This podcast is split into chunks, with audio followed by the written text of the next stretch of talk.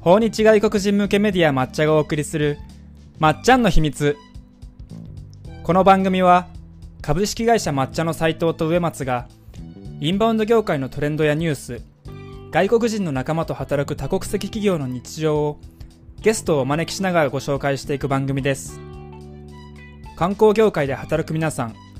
世界を相手に働いてみたい学生さんや社会人の方に向けてお届けしていきます。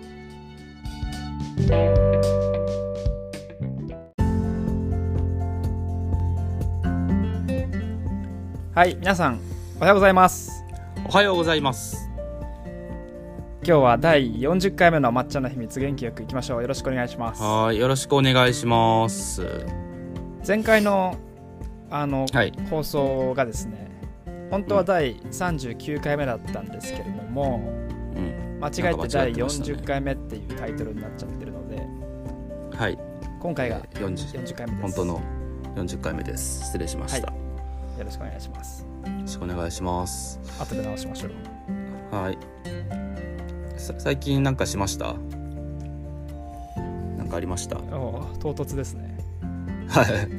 あー最近僕は昨日はいはい。僕の話していいですか？じゃあ僕は昨日小田原行ってたんですよ。もともと土曜日に鎌倉であのインバウンド業界の人とこう会う予定があってその後足伸ばして小田原行って一泊して昨日は小田原で過ごしてたんですけど、えーと風祭りに行ってきましたよ。おお鈴廣さんの風祭り駅。皆さん知ってますかね？あのー小田原から出てる箱根登山電車っていうのがあるありますよね。そこで小田原から2駅目に風祭りっていう駅があるんですけど、はい。そこがね前斉藤さんと仕事でというか行きましたけどあの鈴廣かまぼこさんの城下町みたいな感じなんですよね。すごいですよねあそこは。うんすごかった。であの奥さんと一緒に行ったんですけどなんかちょっと鈴廣のことを見直したっつってました。なんか偉そうなこと言ってました。まああそこは駅直結ですからね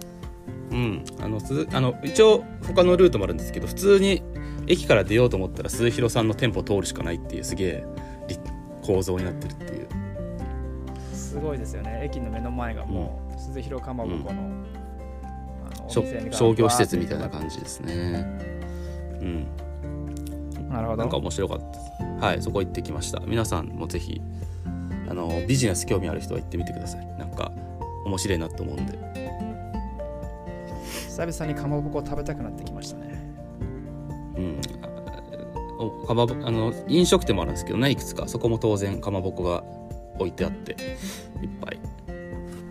食べてきました僕は。はい。僕はねなんかランニングを毎週うん。土日はしてるんですけどはい。あの今まではずっと多摩川沿いをはい走ってたんですけれどもうん。ちょっと昨日はルートを変えてうん。あの田園調布はいはいはい。ああし渋沢栄一の話かな。を、まあ、渋沢栄一も有名ですけど田園調布をちょっとはい。走りました、でまあ僕田園調布って聞くとあの長嶋茂雄さんが浮かぶんですよね。あそうなんですか。へあのあさすが確か長嶋さんはえ田園調布だったと思うんですけれども、うん。まあ美しいあの街並みというか街？駅の周辺、はへえそうなんだ。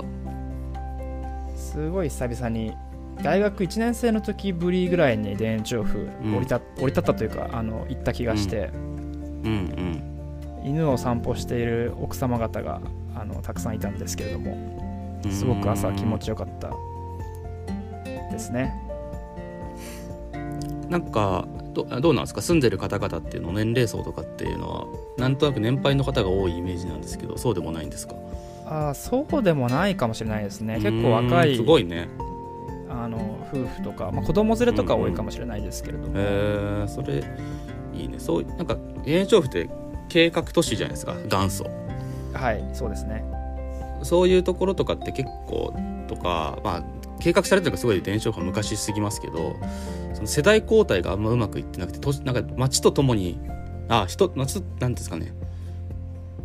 なんか住んでる人とともに街もなんか老いていくみたいなパターンがあったりするじゃないですか。うんうんうんそうなってないのはすごいですね。なんでか知りたいですけど。まあイメージがいいからかな。新しい人が来るんでしょうね。うんまあ住んでないからあくまでも見た感じでしかないですけど。うん。僕もあれなんですよ。ちょうどこの田園調布の計画都市の話と、ん。あとあの今の大井町線、まあ、田園都市線か、とかあの辺って、えっともともとなんていう名前だっけ？なんか会社名違いますよね。東東急じゃなくてあ昔のうん。なんだっけなか会社名忘れちゃった。あの電鉄の。えー、なんだろう。田園都市株式会社かな。田園都市株式会社はありますね。昔ああでもそうじゃないですか。現在の東急東急不動産の母体企業って書いてますけどね。ああそうかもしれない。でそのうん。ねその辺りの話をあの市長の話市長さんがその時にもともと世田谷あし市長じゃない区長か。うん。あの世田谷区と田園都市って違うんですよ。ね、であの田園調布って確か、えっと、世田谷区じゃないですよね。うんあそどこだ？目目黒区じゃない？いや大田区じゃない？あじゃあ品川区えじゃない？あそうなの？そうなんですか？全然。ちょっとちょっとちょっと調べてみて。え。ででも違うんですあよお大田区でですね。大田区だ。大田区ですよね。はい。であのね区長同士のなんかたたた戦いとかがあったらしくて。へえ取り合いみたいな？取り合いみたいな。で世田谷区は世田谷区としてあのうんうん。世田谷区って一番広いじゃないですか。はいはいはい多摩川エリアは世田谷区から独立したかったとかなんかいろいろそういうのがああの辺はあるらしくてその話をちょっと読んでたんですけど、あんまりあの中途半端に話しても 正しい知識じゃないかもしれないからうんうん。ちょっともし興味があったら皆さん読んでみてください。すごいっすね。ウィキペディアが面白いな。住んでる人とか。小でそのあ走りながらあのラジオを聞いて走るっていうのが最近、まあ、にずっとやってることなんですけど。まあいいですね。やっぱ音声メディアっていうのはあの動きながら楽しめるから、ーそうですね。なんかうん。僕もそう思います。AirPod にしてからてかオフおえーなんだ。コードレスにしてからかなりねこう体験が変わりましたよね。なんで音声メディアに関してもそんな週末でしたね僕は。はい。はい。っていうことで。では、はい。行きましょうかね。はい今週のインバウンドニュースはい、えっと、なんか統計的なニュースとかってあまりなかったんですけど、えっと、なんかキャンペーンとか面白い、え取り組みとかっていうのがいくつかあったんでご紹介しようかなって思います。で、その前に、えーこれもインバウンドニュースじゃないんですけど、あのーちょっとなんか面白いかな、面白いって言っちゃいいいい話題ではないんですけども、あのーおお話ししておきたいなと思っているのが、先週ですね、4月9日にイギリスの、えー女王なんて言うんだろうなあまああのエリザエリザベス女王の夫の、えーとエエディンバラ公フィリップ殿下が亡くなられたじゃないですか。で、はい結構イギリスでは大きいニュースになってますけど当然っていうニュースがありましてでえっ、と、まあ、当然日本でも昭和が終わる頃とかってめっちゃあの国全体が喪に服してたんですけど今イギリスがそういう状況にあるんですよね。うんうんで、えっと、抹茶ではあのーちょっとどういうあのイギリス国内の雰囲気がどうなるかわからないんですけどもちょっと情報露出をなんかあのーこんなんですかね調整しているいるんですよ。てかまうんあ斉藤さんはメディアの方なんで知ってると思うんですけどなんかあのーそういう自分たちの読者がいる国で大きな出来事があった時とかってこう特にこう国賓まあ、えー首脳の方とか国王とか王族の方が亡くなった時ってその国自体が喪に服するモードに入っちゃったりするのでそんな中でぜひ日本に来て素敵な体験をしましょうみたいなメッセージを発信するとちょっと空気読めよっていうふうに思われてしまうことが危険性があるので抹茶の方ではちょっと今一旦コントロールしててちょっとどういう雰囲気になるのかっていうのを見ているところです。でこれってあんまりねインバウンドやってる国々の、あの会社さんとか地域の方々も実はこれぐらい意識された方がいいんですけどあんまりそこまでそもそも把握してない方っていうのがいらっしゃるんじゃないかなと思って、あのちょっと考えるヒントとしてご紹介してみました。はい、まあ、重要な視点ですよね。うんうん、そうですねあのこういったことしたのって実は初めてじゃなくてで僕、えーと、初めてやったのは2016年なんですよね。タイの、うんうん、もう今の全国あの当時の国王のプミポン、えー、国王様っていうすごく尊敬されてた方々がいらっしゃっててタイではこういろんな会社の SNS とかメディアのアカウントとかトップページとかを全部黒くする黒くしてモニフクスっていうのが、えー、と一般的な動きだったんですよ。でそれは僕ら全然知らなかったんですけど社内にいたタイ人のメンバーがあのタイは今こういう雰囲気なんでやった方がいいですよっていうふうに教えてくれて始めてあそうか僕らそういう各国の状況とかっていうのをもっと知らなきゃいけないなっていうのを学んでその学びが今回ちょっと生きてるのかなっていうふうに思うんですけども、いたりするんで結構ねあのー、分かんないんですよね。海外のその国の雰囲気って。まあ今だったらそれこそミャンマーに広告打たないとか。いやそうっすね。そういうことにそういうことになるんですかね。そうっすね。あとはまあ日付とか時期とかもあると思いますね。まあなんかそういう喪に服す日がたまにあったりするじゃないですか。1年を通して、はい、なんか911の日とかとか、はい、まあ今そこまで過敏にならなくていいと思うんですけど。あとはあちなみに今週から確かラマダンが始まるんですよねムスリム違ったっけな、ちょっとあの不確かなんですけども例えばラマダンの時期なんかは僕らそういうムスリムが多い国に対しての言語にあの言語とかメディアに関してはそういう食か食系のものなんかあんまり出さない1週間にしようみたいな 1, 1ヶ月かにしようみたいな話をしたりとかするんで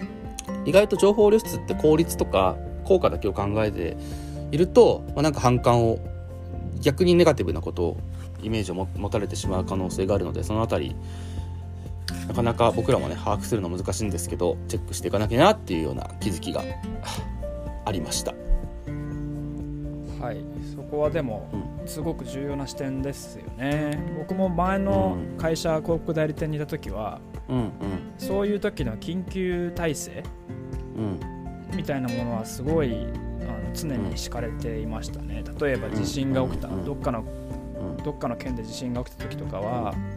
当然もう速攻で広告止めなきゃいけないですし、うんうん、あの常にテレビがついてるんですよねやっぱり、うんうん、で常にテレビがついていて、えっと、そのテレビであの報道の温度感というかやっぱあるじゃないですか、うんうん、それを確認しながらあの広告流すのか止めるのかっていうのをクライアントとあの逐一有事の際は報告をして話すっていうのだったので、うん、まあそれに近いというかそれと同じことを我々もやらなきゃいけないと。そうですね。まあでもそそんなこと話してるとコロナで広告あのコロナで旅しようって言ってていいのかって話にもなりそうですけどね、うん、まあなんでメッセージ変えるとかですよね。うん、うん、あとうちのような多言語メディアで難しいのはだからターゲット国ごとにこうの関係があったりするじゃないですか。中国と台湾の関係とか、はい、あのコロナのコロナに関しての表現の方法とかって割と社内でも議論になったりしたことがあるんですけど、はい、まあなんかどういう単語を使うのかとかあの今んとこないですけどなんかもしかしてどっかの国とどっかの国がすごく戦争みたいなことになっちゃったりしたらこう扱いが難しかったりとかっていうのが出てくるのであの特になんだろうな大きい観光地域なんかは複数の国の方をターゲットにしてらっしゃると思うのでその辺りのバランスとかっていうのは結構難しくなりますよね。あのだし情報収集が。あのうちはこの国の方だけをターゲットにしてるっていう風にしてるところはまあ分かりやすいんですけど、うん、そうですね。そうね。なんかそういうのを教えてくれるメディアがあったらいいなと思いましたね、まあ、僕らがやれって話なんですけどやったら需要ありそうですね。あとは、どれの話かな。えっと、次、あと1個だけ話します。今日は少ないんですけどこれもニュースっていうほどのものではないんですがあの面白かったんであのぜひ皆さんも見てもらえればと思うんですけど積水ハウスさんが、えーっとね、トリップベーススタイルアンバサダー募集っていうのを始めたんですよ。これは知ってますか斉藤さん？みんな見てないです。知らないです。これはですねそもそも積水ハウスさんってホテルのマリオットグループと共同で、えー、と日本国内の道の駅に隣接するホテルを作るっていうのをやってたんですよ。これは前々からやってたしはいはいそうですこのラジオでも話してると思うんですけど。でえーっと道の駅にホテル隣接ささせるってまあまあ新しいあの需要を作るものだと思うんですね。なんか車で点々と旅していくっていう交通公公共の交通機関じゃないのでだし、うんうんえー鉄道がない地域だったりするのでそれまで観光地域として認められてなかったところが観光地化するいいきっかけにもなるので面白い取り組みだなともともと思ってたんですけど、えっとそもそも新しいタイプのホテルなんで、えっと多分そんなに需要が需要っていうかどういうふうに利用すればいいか分かんない方もいると思うんですよ。でだからだと思うんですけど、えっと1年間この日本中のそのトリップベースっていう日本各地の道の駅のに隣接しているホテルなんですけどたくさんあるんですけどそこに1年間そこをいろいろと利用して、えー転々として、えーその地域ならでの体験や食景観などの地域の魅力を発見して、えー発信するアンバサダーっていう方を募集するっていう内容なんですね。はい、でその旅の資金に宿泊費とは別に1000万円、えー支給しますよっていう、えー取り組みです。1000万すごいですね。1000万すごいんですよね本当に。でこれってあのーワーケーションも、あのーうん目指したいみたいだしあとはたくさん施設があるんで複数拠点、えーを転々とする旅複数拠点生活かなっていうところもうんうん。この人たちは浸透させていきたいんだと思うんですね。うんうんでそういうのって新しいことなんで多分こう実際にどうやって楽しむ具体的にどういったことが体験できるのかっていう実際を知らないと多分イメージしてもらえないと思うからそういうこういうアンバサダー制度みたいなのを検討したんだと僕は勝手に推測してるんですけど。なんであの取り組みは面白いなと思うんですよね。でかつ1000万って言ってますけどインフルエンサーに情報発信してもらおうと思ったら数百万ぐらいするじゃないですか。100あの1回数十万から数百万するので、なんかそれ考えたらそんなに高くないのかなと僕は計算して思ったんですよね。これえ一人に対して1000万が出るんですか？これ人数書いてないんですよ。ああ、うん。なんか僕なんかでも1人とかなんじゃないかなと思いましたけどねあ1人って書いてある。アンバサダーは1名です。アンバサダー1名。その方がうん。1人で、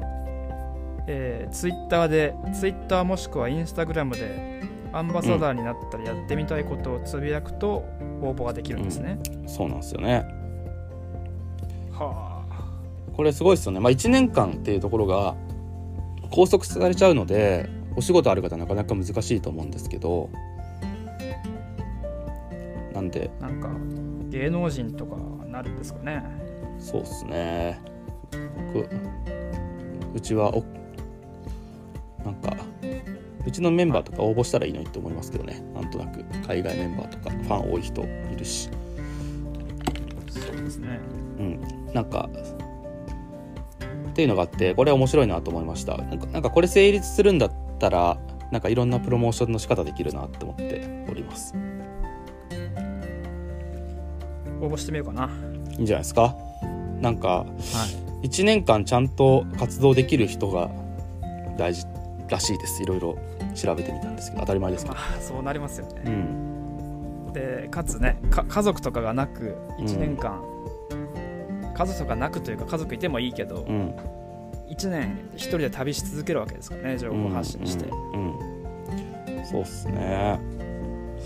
日本人じゃなくてもいいらしいですけど本当に聞いたんですけど僕これ。ね国籍を問わないって書いてますもんね、はい。っていうのがあってこれは面白いプロモーションの形だなと思いました。なんか2年前ぐらいになんかありましたけどね。どっかの国の南の島で1年間住んで住むだけっていうのに。はいはい。募集したら。オーストラリアとかじゃなかったかな？オーストラリアでしたっけ？めちゃくちゃ応募が集まったって。なんかあれなんかはあれだけでねプロモーション効果あったなと思いましたし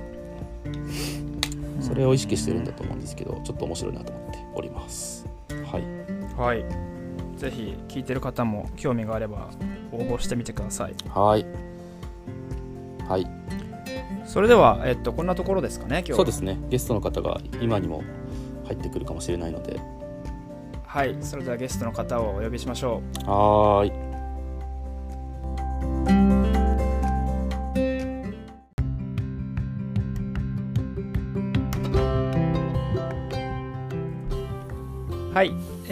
それでははい。第2部に行きましょう。本日のゲストについては上松さんからご紹介いただいてもいいでしょうか？はい、えー本日のゲストは兵庫県にある丹波篠山市の、えー、と市役所の方で働いている小山達夫さんです、えー小山さんまずは簡単に自己紹介とあとは、えー、と抹茶とのご関係みたいなところについてお話ししていただいてもいいですか？はい、えー兵庫県の丹波篠山市役所、えー観光交流課の小山と申します。はい。でえー丹波篠山市はですね京阪神から約1時間ぐらいの距離にある農村で、えーお城があったり古い町並みがあったりして、えーコロナの中でも密を避けてお客さんに、えー。少しずつ来ていただいているような状況です。で私と抹茶さんとの関係はですねご縁がありまして、うんうん。えー海外情報サイトの作成とお世話になっております、そんな感じです。よろしくお願いします。お願いします。実は小山さんとは結構、あのー長いお付き合いでお仕事の、まあ、当然お仕事きっかけでお会いさせていただいたんですけどもいろいろとですねこの古くからま会社ぐるみでいろいろとなんか仲良くさせていただいておりましてでなんかご所属とかって変わったんですか？なんか昔からそうですね。あの一番初め青木さんにお会いしたのうんが観光課にいた時で、うんうん。えーその後企画部門に行きました、はいはいはい。でその時もあのー文化庁の日本日本遺産とか、うんユネスコの創造都市ネットワークに笹山が加盟しているというのもあって、うん。まあ、観光とは全然関係ない、えー関係した形で、うんうん。えー関わってましてでまた観光の方に帰ってきたっていうような感じです、ああじゃあ一回離れられてたんですね。そうですね。観光というところからは、うんはい、はいはい。はい。でえっとこんこのラジオのゲストで公務員の方来るのって多分斉藤さん初めてですかね。初めてですね。一回だけあのあ国際交流員の方はいらっしゃいましたけれどもあのガチ公務員は初めて。あうんうん。あガチですね。僕らのラジオもステータスが1個上がった気がします、ね、全然そんなことない。お手柔らかにお願いします、ですね。なんでまああの聞いてらっしゃる方地域の方もそうじゃない方もいらっしゃると思うんですけども公務員の方目線市の方目線でのあの観光についてお話聞けたらなというふうに思います。はい、えーじゃあ小山さんあの丹波篠山市の、えっと、観光に長く携わっていらっしゃってるっていうところで先ほどもちょっと,、えーっと触れていただきましたけども丹波篠山市の観光の魅力とか、えっと、あとは課題今こういうところを改善したんだよなっていうところとかがもしあれば教えていただけますか？はい。あの丹波篠山市はですね、えーうん。観光に関して言いますと、えー大きく3つのエリアがあります、うんうん。一つは市の中心部でうん。城下町のエリア、うんうん。でここはあのお城がえー1609年に建ったお城の跡があって、それを中心に古い町並みが残っていて、でここ最近のニュースではこう古い町並みの無電柱化なんかもうして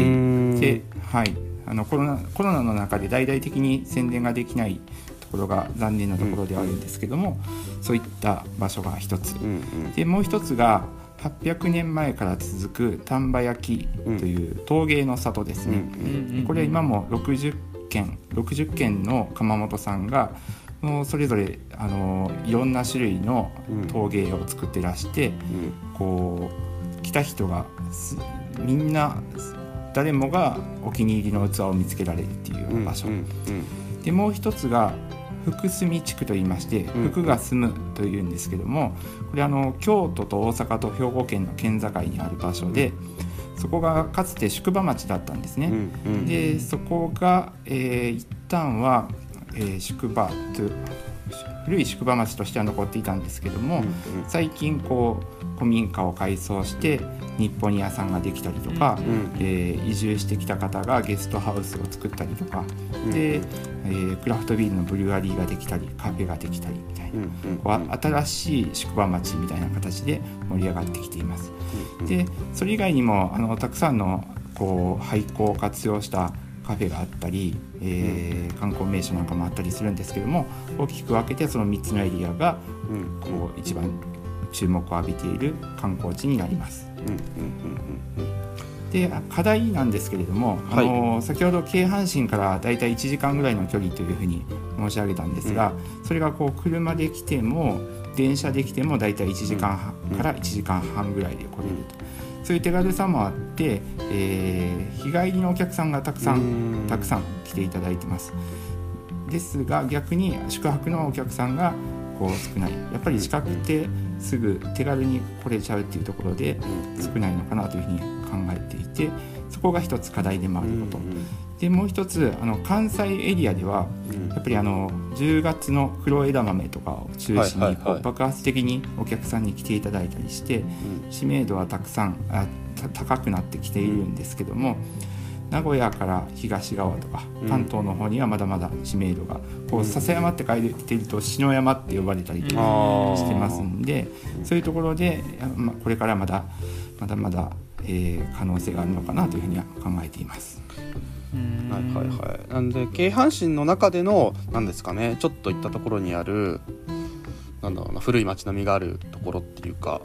東京で言うと川越とかなんかそんな感じになるのかななんかいますけどね。うん。そうですね。距離感的にもそんな感じだと思いますね。うんうんうんうん。なんかそのあたりってえっ、とどうやってそそういう京阪神の中での観光地っていうところから脱皮されようとしてたりとか宿泊される方増やそうとされてたりとかするんですか？えー一つはうん。えーとですねまあ、これは一つはコツコツやるしか仕方がないのかなというふうには思っています。あの爆発的に、あのー増えるということも考えにくいですし、なかなか難しいかなというところ、で、えーただですね、あのー移住の方も増えたりとかうん。新しい店もどんどん増えたりしているので、あの今年度これことりっぷことりっぷうんうんうん。昭文社さんのことりっぷとかと組んでですね、うん。あの全国紙でこう、えー全国紙のガイドブックとかで PR をしてうん知名度をみ初めて今まで知らなかった方にアプローチをする方法を考えています。でもただその、えー篠山自体もですねあの秋の時期っていうのは黒枝豆でかなりこの10月の1ヶ月間がかなり多いので、こう多すぎるぐらいになってきていて逆にあへのこう国内観光客だけのオーバーツーリズムというか渋滞問題うんが出てきていますので、まあ、秋のキラーコンテンツを大事にしながらうん。そこをもうちょっとこう、えー10月以外のうん。お客さんも伸ばしていくことが何かできないかなというふうには考えています。うんうんうんあれっすよね。あのあと僕いいなと思ってるのは集落丸山とか。はい、これ斉藤さん知らないと知らないかもしれないんで、はい。URL お送りしますけどあのさっきおっしゃられてた3エリアとはこれはまた別になるんですかね？あそうですね。城下町から10分信号がないんで10分ぐらいでうん。着いちゃうんですけども少し距離があるところですね。えっとまあ、要はいわゆる村ごとホテルみたいなのあるじゃないですか、うんうんはい。あれに近いんですけど本当に集落の中の古民家それぞれが宿になっててで受付もまた別の古民家でみたいなうん。ところで、こういう滞在なんかなんですかね。あの体験型の宿泊施設みたいなものがあるとあの僕らはインバウンドの関係の会社ですけど外国人の方にとってもいいですしその大阪京都とか東京からいらっしゃる都会の方もの宿泊を促すのにもつながるなと思っててここすごく僕は見学だけさせていただいたんですけどいいなと思ってますね。なんかこんなにもあの丹波篠山市あの丹波篠山って多分社内ではですね過去最もつぶやかれたクライアントさんなんじゃないかっていうぐらいあの、うんつぶやかれたっていうのはこうキーワードが笹山というキーワードが社内でうん。なんか言われる回数を数えたらきっと ナンバーワンなんじゃないかというぐらいうん丹波笹山丹波笹山っていう言葉はよくみんな言ってるんですよ。うんうん。なのでまあこんなにもあのなんか名前は親近感があるうん。ところなのに僕はまだ一度も行ったことがないのと今回初めての接点っていうのは結構驚きなんですけどただやっぱホームページとか、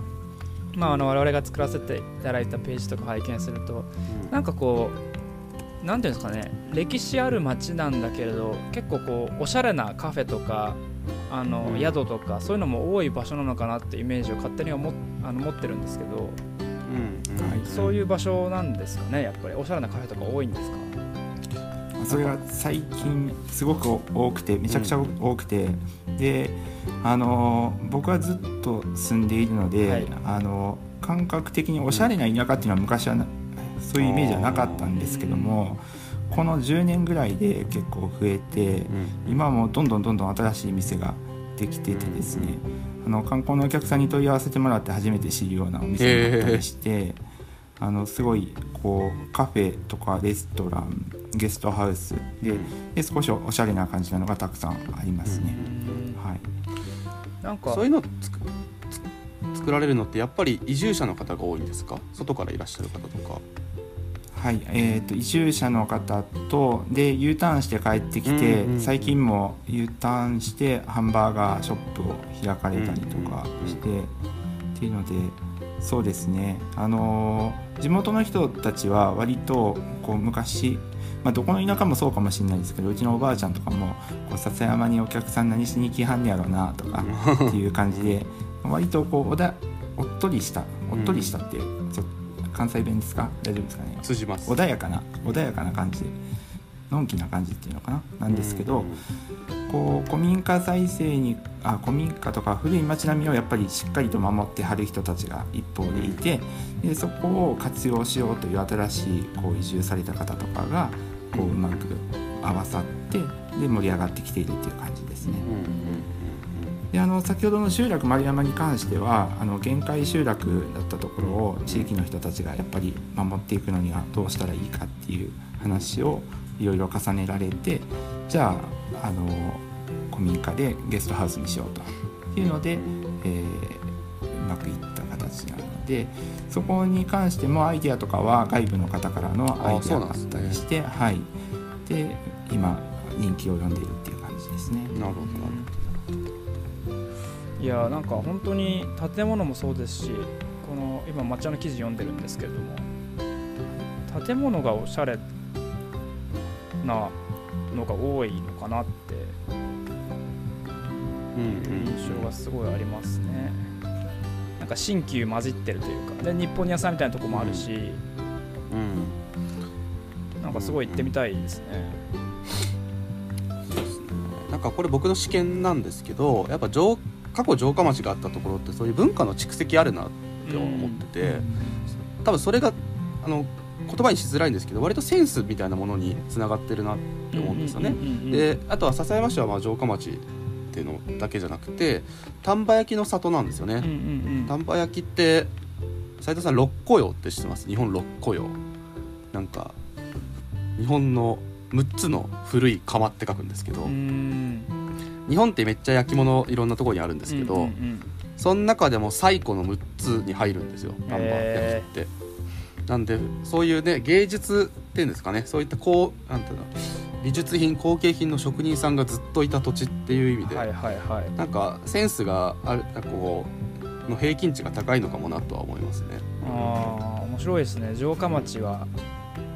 文化の蓄積があってセンスが自然にこう高いものがあると。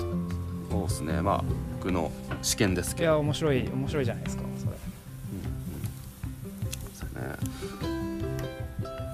確かにあの同じ市の中でもあの、まあ、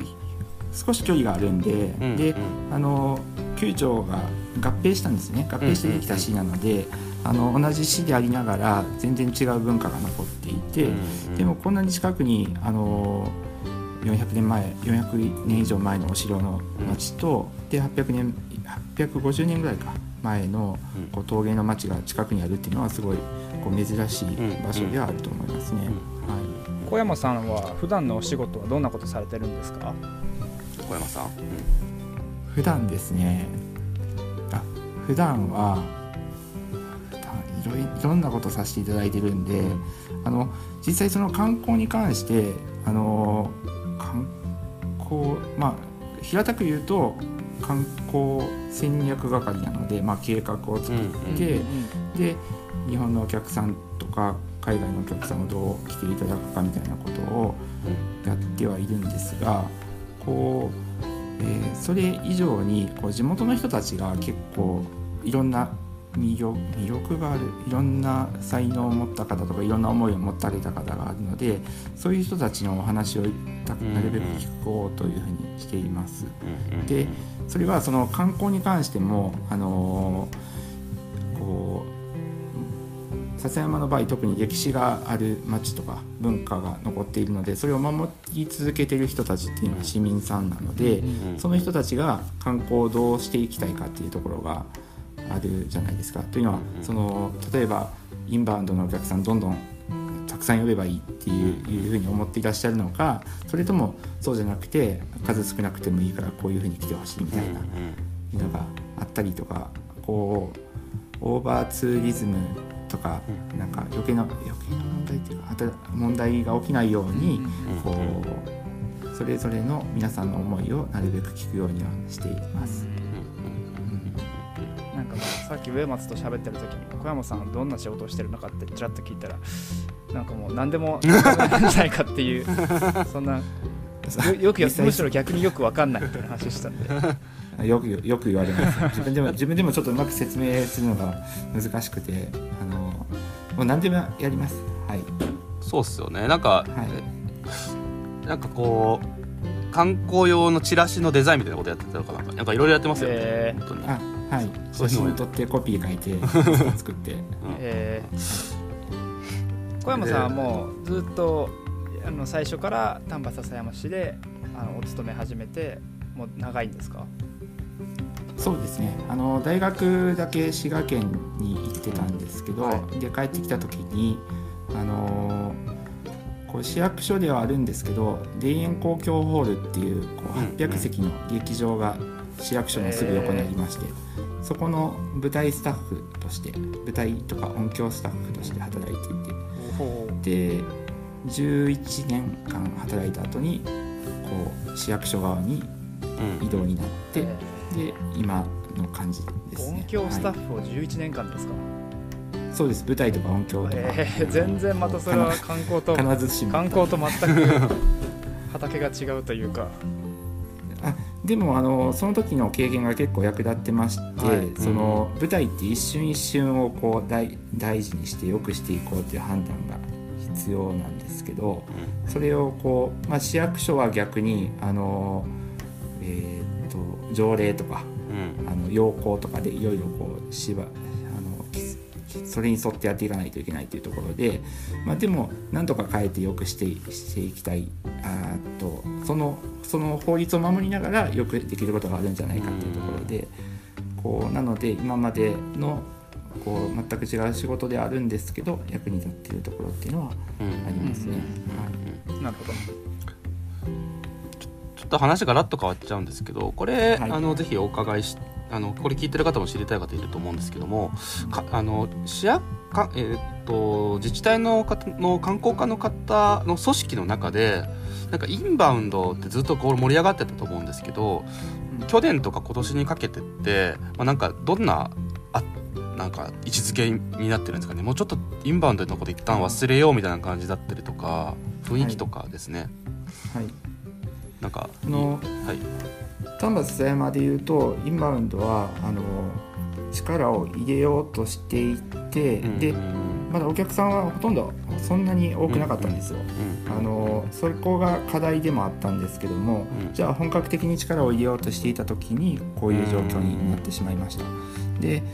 でなのであのこの1年間どういうことをしていたかというと、まあ、実際にこう直接的な宣伝をしてもなかなかあのもったもったいないっていうかというところがあるので、こうストック型の情報発信をしようとしまして、今年1年は、えー、YouTuber の方に来ていただいてビデオを作ってもらったりとか、あとこう地元の ALT の先生とか地元に住んでいる外国人の方にブログの記事を書いてもらったり翻訳してもらったりというところでこうそれを溜め込んでおいていざという時に情報発信ができるように、えー、コツコツとしたような作業をしていました。じゃあまあインバウンドはそれなんなんですかねあの期待しつつ準備を進める1年みたいな感じだったってことですかね。そうですね。で笹山の場合先ほどからそのお伝えしているようにあの国内のお客さんが結構大勢来ていただいていますのででコロナ後も多分あの多くの方にお越しいただけるんじゃないかなというふうに思っているところもあってでその反面今までそんなにインバウンドのお客さんが多くなかったものであの、えー、そこまでですねインバウンドインバウンドどんどん来てくださいっていうような風潮でもないんですよね。でただその観光のコンテンツとしてはこう笹山の特徴でいうと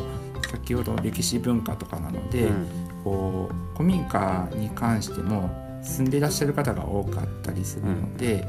うん、あのこう笹山の暮らしを体験しに来るみたいなところが観光のテーマとしてあるのかなと。でそれを考えるとこう外国人の方に関してもそんなにどんどんたくさん来てもらうんじゃなくて、ゆったりとこう笹山のこう文化を楽しんでもらえるような方に来てもらえる、来てもらえるのが一番いいのかなというのが私の中の答えでありまして。でそうした時にそのコロナ後にですねあの今こう記事作成であったりガイドさんの育成とかをしていることでちょうどお迎えができる状態が作れるのかなというふうに思っています。はい、前にちょっとお話伺った時に面白かったのが京都の方がなんか京都自体がこうオーバーツーリズムでいて人ゴミゴミしてるから京都っぽいのんびりできるところとして笹山に行ってる例があるっておっしゃってて、はい、なんかそれは面白いなんか立ち位置だなと思いましたね、うんまさにのんびり。なんか京都に他の方が京都に求めてるものが今はあまり京都にはもしかしたら失われてきてるのかもしれなくてそれが笹山にあるみたいな。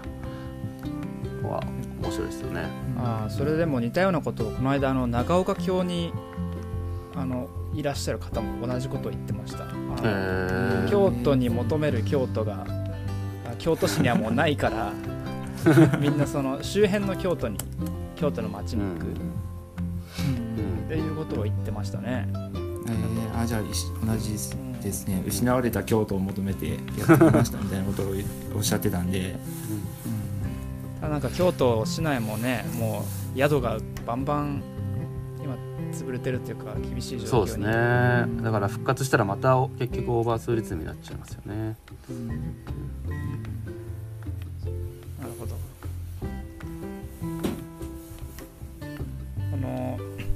ですかね。丹波篠山市の魅力というかこの古民家っていうのは一つあると思うんですけれど全部でどれぐらいあるんですか古民家って。えそれは難しいですよ、ね、難しいですね。結構、うんうん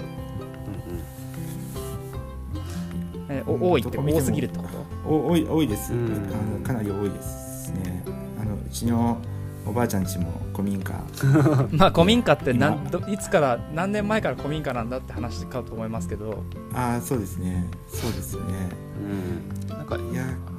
空き家みたいなところでいうとどれぐらいあるんですか？いやどうなんですかね。なんか僕が言うのもあれですけどあのさっきおっしゃってたみたいにエリアがいくつかに分かれててそういう古い家が一箇所に全部固まってるってわけでもなかったりするんですよね、うんうんうん、だと思うんですよね。だから結構説明難しいんじゃないかな。カウントが。斉藤さんじゃあぜひ数えに 数えに行きますしたら。いやいやでも。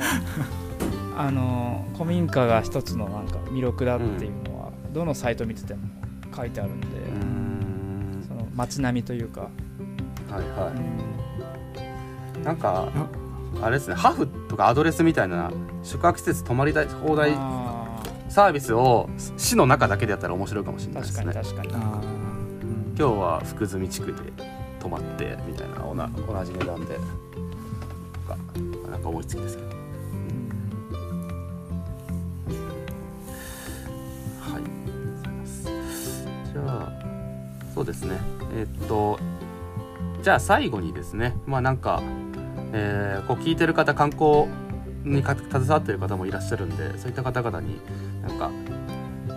えーメッセージというか笹山はいいところなんで来てくださいみたいな的なところを言っていただければと思います。あ の笹山はですねえー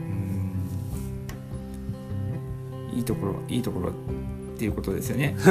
えっと笹山あのやっぱり私はずっと暮らしてて思うのは、うんえー、とあとある観光地に行ったんですよ。うんでで笹山がやっぱりむ僕のおばあちゃんとかみたいにうん。笹山っていいところってそんなに思っていなくて。でとある観光地に行った時にすごい中心部がこう古い街並みで盛り上がっていてうん。ですごい爆発的にお客さんも来られていたのでうん。あのすごいなというふうに思っていたんですけどもうん。少しすると飽きてしまったんですよね。う。ん。で街外れに行くとなんか落ち着いた感じがして生活感もあってすごいあいいところを見つけたなって思った時にうんちょうどそれがこう笹山とかぶったんですよ。うんあこの雰囲気って笹山やんっていうのが、というのがその古い街並みだけどそこに暮らしている人がいてそれを守っている人がいるっていうのが笹山の魅力だなと思いました。うんうんなのであの、いえーこう作られすぎた観光地ってちょっとあのテーマパークみたいになったり、ですけども、笹山の場合はそうではなくてしっかりとそこに暮らしている人が残っていてでいろんな種類のお店があったりこう新しい人が入ってきたりしているっていうのは一つ魅力かなというふうに思います。でそれはあの城下町だったり宿場町だったりとかあの陶芸のところもやっぱりお客さんとかいろんな人が行き交うことによってこう繁栄していったっていう歴史があるのでそういうところがこう人の受け入れるこうおもてなしの心だったりとか、えーこう文化が新しく新しい文化が芽生えるとかっていうところがあるのかなと思うのでぜひですねあのこう古民家で有名な笹山なんですけども、地元の方のお話を聞いてみたりとか、ちょっとゆったりとしたあの日帰りじゃなくてちょっとゆったりとして楽しんでいただけたらと思います。はいありがとうございます。はいはい、ぜひ皆さんもお越しください。じゃあ今日のゲストは丹波篠山市であたる小山さんでした。ありがとうございました。ありがとうございました。ありがとうございました。ありがとうございました。